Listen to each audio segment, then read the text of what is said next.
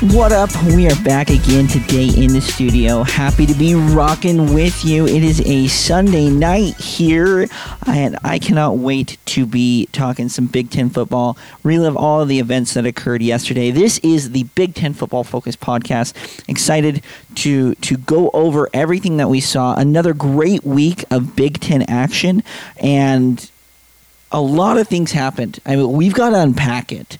This is uh, this is like getting into a multi-layered cake, where we've got to go layer by layer and and really digest, really savor and understand what happened in the Big Ten. Now, you might think to yourself, well Hey Tyler, there wasn't it wasn't like the whole Big 10 was playing. There was just 5 games, and that is true, but those 5 games brought us a lot of drama, a lot of impact. We'll be going over all of the, the day's events. We want to touch on Illinois, Ohio State, and the Michigan Michigan State game. Uh, we do have uh, a couple of user questions, or, you know, you guys out there that have, have submitted questions here, uh, and we'll be going over those, and then a brief look into our betting podcast, uh, and uh, you know, obviously we we always go over where we were right, where we were wrong. We love to do that. We like to talk about it. What, why, what went wrong? What did we see differently? What did, how did they prove us wrong? And then what did we get right?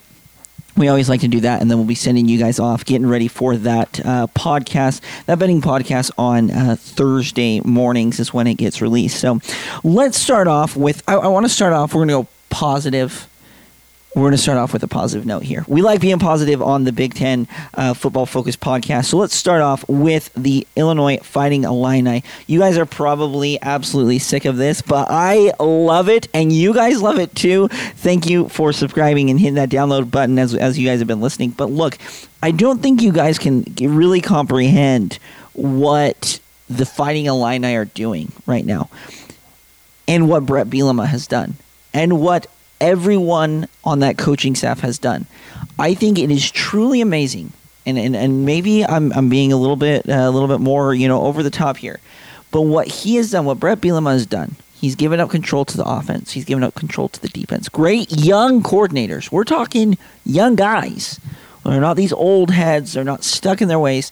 Young guys, and have truly transformed this program in two years do you guys realize and i and, and, i want to look back at this sample size here. I want to we're going to take a big enough sample size to maybe um, maybe convince you guys. But when you look back okay and i've been following the the big ten the majority of my life. I've told you my father is an absolute diehard michigan fan. Uh, i've had friends that have gone on to big ten schools. Love the big ten followed it. I love it. I think it's more interesting than, the SEC, hence why I'm doing this podcast. I love the Big Ten Conference. But you look in the last 10 years, okay, and then we'll go even a little bit before before the last 10 years in, in my lifetime, what I remember from, from the Fighting Illini. But if you just look at the last 10 years, they have gone to a bowl game in 2019, posted a score, school uh, a record of 6 and 7 you look in 2014, posted a record of six and seven. And then prior to that, which is 11 years ago, was the Kraft Fight Hunger Bowl, where they played UCLA. And then 2010, they played Baylor in the Texas Bowl. And from what I remember, what I remember way back in the day, and the only rem- reason why I remember this is because I had it on my PlayStation 2 and I played as the Fighting Illini, was when they went to the Rose Bowl and got absolutely boat raced in 2007 absolutely destroyed. And it was a score of 17 to 49. That's the last five bowl games that they have been to. You look at the last five years 2 and 10, 4 and 8, 6 and 7, 5 and 7, 3 and 9, 2 and 10, 4 and 8, 6 and 7, 2 and 6, 5 and 7. I mean, this is a boat. If you guys remember that boat that was in the Suez Canal, I know that 2020, 2021 honestly feels like an eternity ago. It wasn't. Just, you know, last, you know, four, 24 months ago, right? Uh, about what we're talking and there people were just digging out, digging, digging, trying to get this. This boat had turned sideways in the Suez Canal. And the Suez Canal is one of the most traveled shipping lanes in in in our in the history. And they have these like little rinky dink, uh, you know, excavators and stuff trying to dig it out. That's honestly what I saw with Bret Bielema. It felt like I, when I saw him going there after a you know, lackluster performances at Arkansas, especially where Sam Pittman's got him kind of going uh, now. And at Wisconsin, I'm like, is he washed? Is he too old? Is can he really take on the Fighting Illini? Uh, you know, does he really want to go four and eight every single year? And it honestly looked like he was this little rinky-dink excavator. And I'm like, is he going to pull this boat? Is he really going to be able to dig enough to get this boat pointed in the right direction so they can have a winning season? I don't care. A bull win is probably the farthest thing from my mind when I thought of the Fighting Illini. It was just that they needed to uh, to get a, w- a winning season. Okay, they went six and seven, six and seven. This is the first year. I mean, barring anything absolutely crazy, barring anything crazy, they will have a winning season this year, right? They're seven and one right now, playing phenomenal football. And then you look at somebody like Tommy DeVito. He goes twenty for twenty-two yesterday. They're absolutely dominating through that 179, uh, two touchdowns. They have Chase Brown, 149 uh, yards on the ground. Absolutely amazing. Uh, they, I, I, do like Chase Brown. I love Josh McCray. I think this team is great. People need to pay attention to them because he's getting them in the right direction. Again, what what Bret Bielema has done is nearly poetic to be able to get him pointed in that dire- that direction. Now we've seen this before. There is precedent for this. So if you go, well, what would that precedent be? It would be Indiana, the the Hoosiers, just uh, you know, just the next door neighbors. You know, uh, Tom Allen in uh, in year, I mean, in 2019 went eight and five. Next year went six and two. Uh, made a lot of noise in the Big Ten in 2020, and then falls to two and ten. So there might be a precedent. We'll see what happens with the Fighting Illini. I think that uh, Bret Bielema is doing it. The, the way that I would do it if I were to, to coach. I love that he has these young offensive and defensive coordinator. I love to see him, uh, this team kind of stick together to see if they could build upon this. But right now, we're not going to be looking to the future, making predictions there. Illinois is playing great. They went to Lincoln, win twenty six to nine. Uh, they've got Michigan State, Purdue, Michigan, and Northwestern up. Uh, you know they've practically sealed that that side of the conference. They will need a win against Purdue uh, to really seal it. They got to obviously pick up a win against Michigan State this week, and we'll get into that onto the Thursday podcast. But again, little rinky-dink excavator. Didn't think it was going to do it. Could get that ship pointed in the right direction. It's flowing. Go look it up if you don't remember what that ship was. It was crazy. We'll be posting a picture of it on our Twitter account. Be sure to follow follow us at Big Ten Pod. So I am just thoroughly impressed. Played a wonderful game of football. You need to watch the Fighting Illini. If you haven't, please watch them. The next game I wanted to touch on uh, before we get into the to right and wrong uh, is going to be the Ohio State Penn State game. Now, for three quarters, Ohio State seemed like they seemingly slept walk through the entire game. Uh, they it, it, it, felt like they were kind of stuck in neutral the defense was carrying the offense more so, forcing turnovers, and all of a sudden they flipped a switch. And all of a sudden, you know, you look up and it's, you know, 44 to 24. And let me tell you, we'll, we'll get into this in the bad bets, but that was terrible that they let them score. We're not going to get into that. But you look up, and Ohio State has just all of a sudden pushed away. It's like you know when uh, when you're playing your little brother in Madden you're you know you're just kind of letting him you know you kind of string him along. You want it to be a good game maybe taking a couple of shots running four verts right? You know you're just kind of playing. All of a sudden it's like fourth quarter. He's talking trash like okay I, come on i gotta kind of throw it down here. That's the best that's the best thing i could think of it is just okay we're really going to turn up here. And that's exactly what ohio state did. Now i will say this. They seem like they were bored it didn't seem they went into it uh, and then when it was time to go it was time to go. They did it. I but it does give me a little bit of pause to say that ohio state is a lot of people have them at number two. I think michigan is playing better football right now just based solely on the fact that ohio state I don't think they've been tested. You might say that about Michigan as well, uh, but I just feel like they were kind of sleepwalking. They, you know, they're able to kind of piece it together, but it, it didn't help that you know Penn State had an insane amount of turnovers in order for that for that game to happen. I mean, they had a pick six. I mean, just crazy, crazy things that you needed all of the help that you can get. Four turnovers for Penn State. Now, if all of those points, you know, you, you, you total up the points or whatever, you're like, well, you can. If you're a Penn State fan, you can talk yourself into feeling good about that game.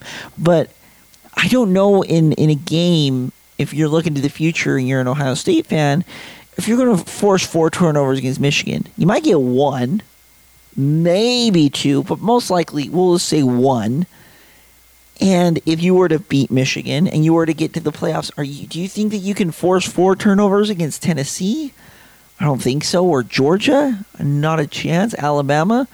No. TCU? Probably not. I mean, you start to look around at the contemporaries. Can they really do it? And it it kind of makes me wonder, I guess, about where this team kind of falls. Now, maybe this is a one-off situation, right? This was only their second road game uh, of the season, and maybe maybe they're just bored because I did did feel like C.J. Stroud. It felt like everybody, uh, the offense, Ryan Day. They were just kind of a nonchalant attitude uh, against Penn State. Maybe that's an indictment on Penn State's program of just not you know they, they just don't feel like they're being challenged by them that their one challenge is is you know michigan and that's the team that they have to worry about uh, however i just i just feel as though uh, they look bored, and I think that might catch up to them. Now, I think they're going to turn up against Michigan, but uh, in the remaining games, they've got Northwestern Indiana. I think they trounce both of them. But that Maryland game is very suspect right now, and I don't think you can sleepwalk through Maryland on the road as well. Uh, I think Maryland's defense and Maryland's offense are are comparable to Penn State. Uh, I'm going to be very excited to see those two take uh, take the field on November 12th. So we'll kind of see, but uh, you won't be able to sleepwalk against these teams. So Ohio State, maybe that's a wake up call they needed. Uh, you know, non conference schedule. You know, Toledo, Arkansas State, Notre Dame. They play Notre Dame, and you might say that about Michigan. They did have a pretty weak uh, schedule as well, but it seems like Michigan's just a little bit more crisp on the ball. Uh, I thought Ohio State got a lot of lucky breaks. Uh, but something to keep your eye on uh, going forward. If you're an Ohio State fan, shrug it off. You can tell me to go, you know, whatever. I'm, I'm insane. I'm delusional. I'm a son of a Michigan fan. I don't know what I'm talking about, so my words don't mean anything. Well, whatever. To, to you, my friend, go and live your Ohio State Buckeye life. But it's just something to watch because that's what I saw, and I've got to call it how it is. You got to call a spade a spade. You've got to be willing to to make those calls, and that's how I see it. Uh, the next uh, thing up, we're going to transition here. Uh, we're going to go into our, our right and wrong. We'll go into you know recap of the betting preview, and then I want to touch a little bit, uh, send it off on that Michigan Michigan State game. Uh, again, a lot of user questions coming in on that, and uh, or you know listener questions, you guys the fans on that, and so I kind of want to touch on that and, and kind of my thoughts. So let's go into where we were right and then where we were wrong, we'll look at our total recaps. For those of you who don't know, who are new to the show, we do a recap uh, episode on Monday, Thursdays when we release our betting preview, and we like to bet every single game, even though uh, you know it can be incredibly difficult. And I, you know, if I was just a random person, I wouldn't be betting every single game. But for you guys, I try to t- try to do that, uh, give you the my thoughts on, the line and stuff like that. So here we go. Where we were right, we were right on the Ohio State uh, money line, the Minnesota money line, and the points. I want to give it to ourselves. I said if Tanner Morgan plays, they cover it. If they don't, uh, then then I would take Rutgers plus 14. So kind of a double. It's kind of you know you might be saying you're trying to weasel a win, but that's how I bet it. I bet it for, uh, for real on that. Once when I found out Tanner Morgan was going to be the guy, I went in there. Hey, plus 14, give it to me. I knew that that Minnesota was going to take care of it. They're really good at taking care of bad teams. So uh, Minnesota minus 14. We were right on uh, on the Iowa uh, money line and the Illinois money line, uh, and then where we were wrong wrong. We were wrong. Penn State plus 15. We were wrong. Iowa minus 11, and we were wrong. Illinois minus seven and a half. Uh, we were right on the Michigan money line as well, and we were right on uh, Michigan State plus 23. So what you're probably asking yourself uh, on that is we like to give out two picks. We give out the spread, and then we're going to say outright winner. Some people like to bet the spread. Some people just like to bet the outright winner. So on the spread this week, we were two and three, with the only wins being Minnesota and uh, Minnesota and uh, the the Michigan game because we did say that Michigan minus, uh, 20 or 23 and a half was was too much to give. Um, but an overall a, a, a, tough pill to swallow seeing uh, you know Penn State cover that 15 and a half. I was I was watching uh, they had covered it or you know Ohio State had covered those points. They kind of fall asleep in the last two minutes of the game. They get a touchdown. They didn't really care. Penn State didn't really even care but they did it, was really frustrating on that. Iowa showed up. I, I, I can't bet Northwestern. Every time I bet against Northwestern they cover. Every time I bet for Northwestern they can't cover. So Northwestern is just straight up anomaly for me. And then Illinois minus seven and a half. I thought it'd be a seven point game. I thought that half point was that hook for me, uh, and lost a little bit there. So we are two and three, not terrible. Brought our season total up to uh, 37 and 27. So sitting uh, about 56, 55, 56 percent.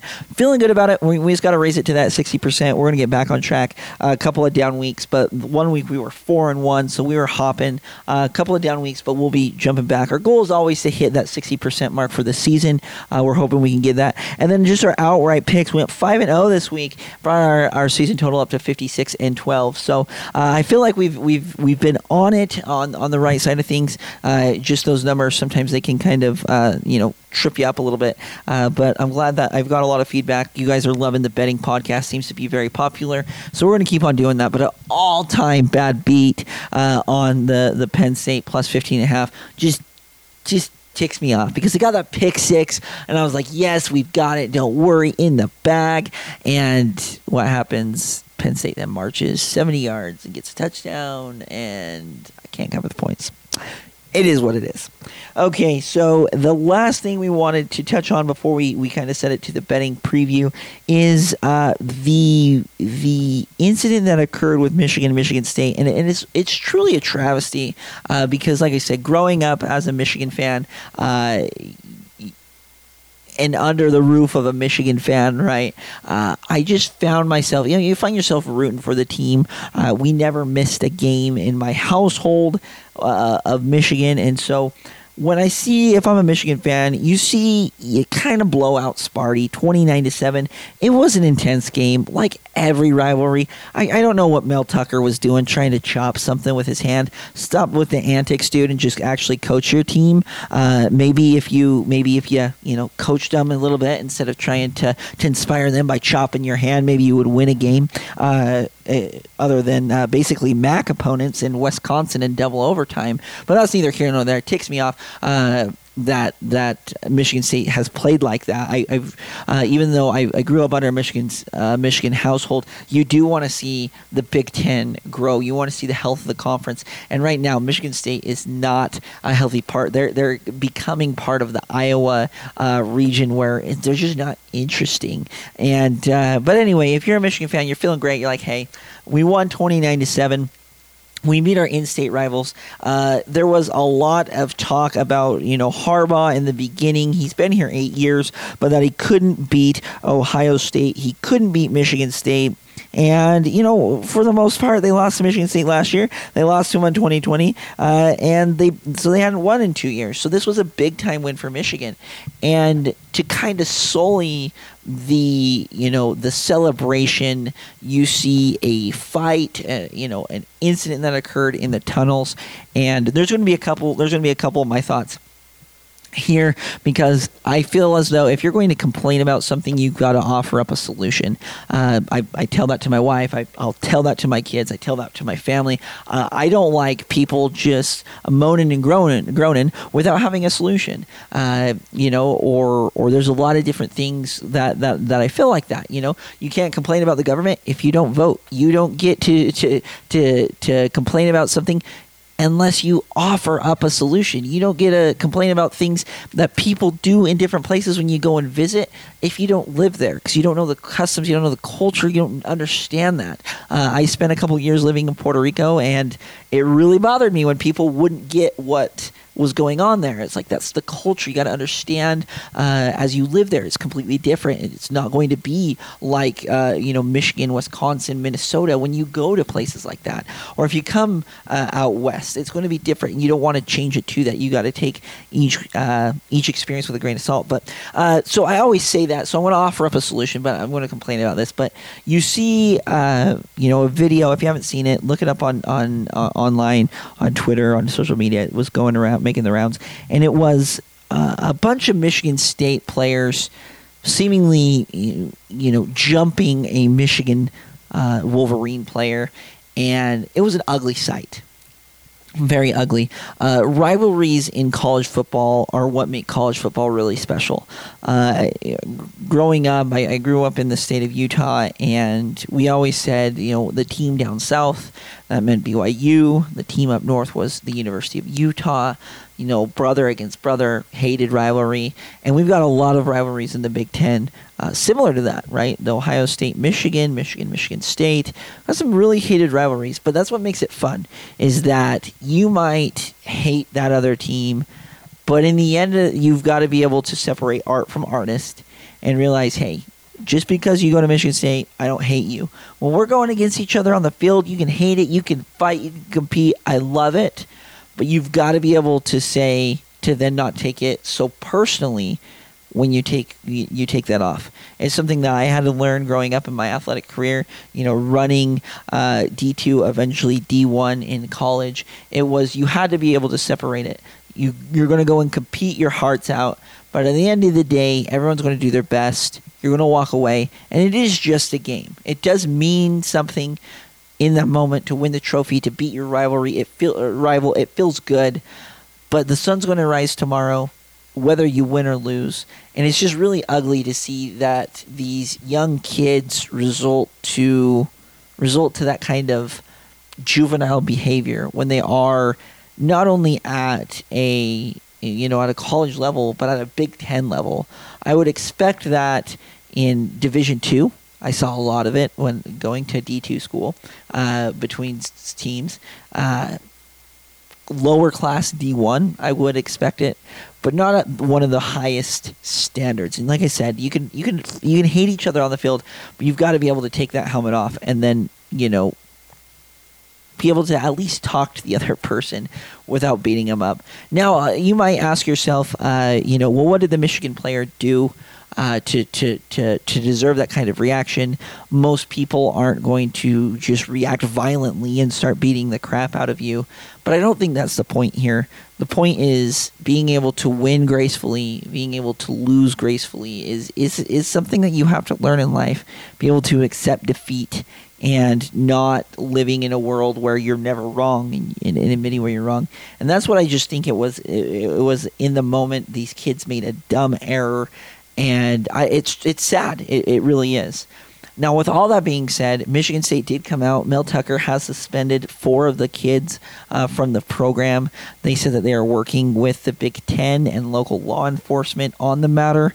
Uh, truly, truly a, a sad scene uh, when it comes to that. Uh, you know, a moment of weakness could mess up your, your academic and athletic goals. But I, I I, will I'll, I'll adhere to what the Big Ten finds out about it. I think there's going to be a lot more coming out. I just find it sad uh, that that it resorted to this. A lot of people were were you know on Twitter. They they absolutely flipped their lid, and you know you've got to have a little bit of understanding. Your competitive juices are flowing. I'm not condoning the actions but I think that you're not you, you shouldn't ever be held to your weakest point. That was a moment of weakness for those Michigan State players. They need to be they need to be punished. They need to understand what they did was wrong. Uh, but I, I hope, and, and I like I said, I trust the, the, the, the higher powers here, the Big Ten, uh, the University of Michigan Police, as, as they do the investigation to find out what really happened. And we'll probably touch on it in the future. Not something that I want to talk about uh, a ton. I want to talk about more about football. Uh, but a lot of people asked. It was like flooding my DMs. Hey, you know, what did you think about that? What do you think about that? What do you think? And and so I thought I'd address it. Uh, obviously, inappropriate actions. But uh, again, uh, you know, you you, you got to adhere to the higher authorities on this. But that's that was my takeaway uh, on that, and uh, I find it really interesting that, that, that we we see these things where they're you know sports they're played out on live TV. Everything is raw. Everything right now that we consume in our lives is streaming. So there's going to see your it, it, it really stands out. It's almost like a sore thumb because you're not used to seeing these things live anymore. Um, most people don't even watch the news live anymore. They're watching it through uh, social media or or clips on TikTok and getting their their information in 60 seconds uh, versus you know watching an entire thing. People are going to make mistakes and, and slip up, uh, but that's that's why we're human to to live and learn, and hopefully these players never do that again and, and learn from their mistake. But uh, we'll see what happens. Now, the final thing I'm going to I'm going to just just say uh, because you have to come with a solution this tends to be an issue at the University of Michigan. You saw them kind of John with Ohio State last year. You know, people flipping each other off, yelling. I'm sure you know saying some pretty uh, crude things, going back and forth. Uh, they did it with Penn State again, uh, yelling back and forth at each other this year, and then you see a, a, an ugly uh, scene take place. So I would just offer up, uh, you know, really, if, if you're the University of Michigan, you win. Letting those, I mean, you you would hope that these kids are mature enough to not react how Michigan State did. Uh, obviously, a level of immaturity there, but not uh, maybe not have everybody maybe not just crossing paths. Uh, i don't know if you need a second tunnel system. I don't know how it works. I've i've uh, never been to ann arbor and so i don't know how it works but there's got to be a different way. Uh, wait like i said waiting for that uh, that opposing team to get through. Uh, i don't know why the michigan players weren't on the field celebrating, get the Paul Bunyan Trophy. Maybe you make a point of, of waiting. Uh, if you win, if you lose, hey, we'll take the field. We'll we'll go in. We'll go in the tunnel first, or, or something like that. But there's got to be maybe a little bit better protocol on that part, and that's that's the only solution I can offer up uh, to that. And then just hope that these players will act appropriately, and that we don't see an ugly scene like that because it really sullies the image of of uh, the university, you know, Michigan State University, and uh, the Big Ten. You don't want that uh, that that kind of behavior. This is a great product, and, and it deserves to be you know live. It needs to be be covered, but you don't want something ugly like that happening. So, uh, sorry to kind of end on a somber note, but again, I had a lot of people asking about that. So, uh, that is my takeaway on it. Uh, congratulations to the Michigan Wolverines. They're playing great football right now. Uh, Michigan State right now. N- next week, we'll we'll get into it into our betting preview. But uh, kind of like I said uh, against them when they play Wisconsin, this is this is their this is the game that they need to play. This is this is it. This is what they need to do really it's it's it's at that point again, and they're taking on the hottest team in the Big Ten West uh, at Illinois on the road as well. So not going to be a very very easy task because uh, Michigan State to get to a bowl game they had to win three of the next four. Uh, they have Illinois, Rutgers, Indiana, and Penn State. Illinois playing phenomenal. Penn State obviously looking a lot better than them, and uh, pesky Rutgers and Indiana team. So uh, Sparty, you might be going through it a little bit. Uh, you know it it's going to be tough. I, I don't know if I see a bowl game in the future. I think, uh, well, at least, you know, this year. But we'll see. We'll get into the betting preview. A lot of tasty, tasty lines. I know I say that all the time, but when these lines come out, I'm like, ooh. I get it's almost like a a, a, a reaction that I get a, a, physical reaction where I'm like ooh I like that line I want I want to go bet that line and so uh, you know looking at the opening lines should be a great uh, a great uh, time to be talking about it. Be sure to subscribe on Thursday so we can go over all of the lines and uh, all of the Big Ten action that will be taking place next Saturday. I hope you guys enjoyed this. Be- again, be sure to, uh, you know, follow us on Twitter at Big Ten Pod. Uh, like, comment, rate, review, whatever you got to do. Tell your family, tell your friends about us. Be sure to follow all of the other podcasts from the Woos Media family of network, uh, podcasting network. And until Thursday, have a wonderful week.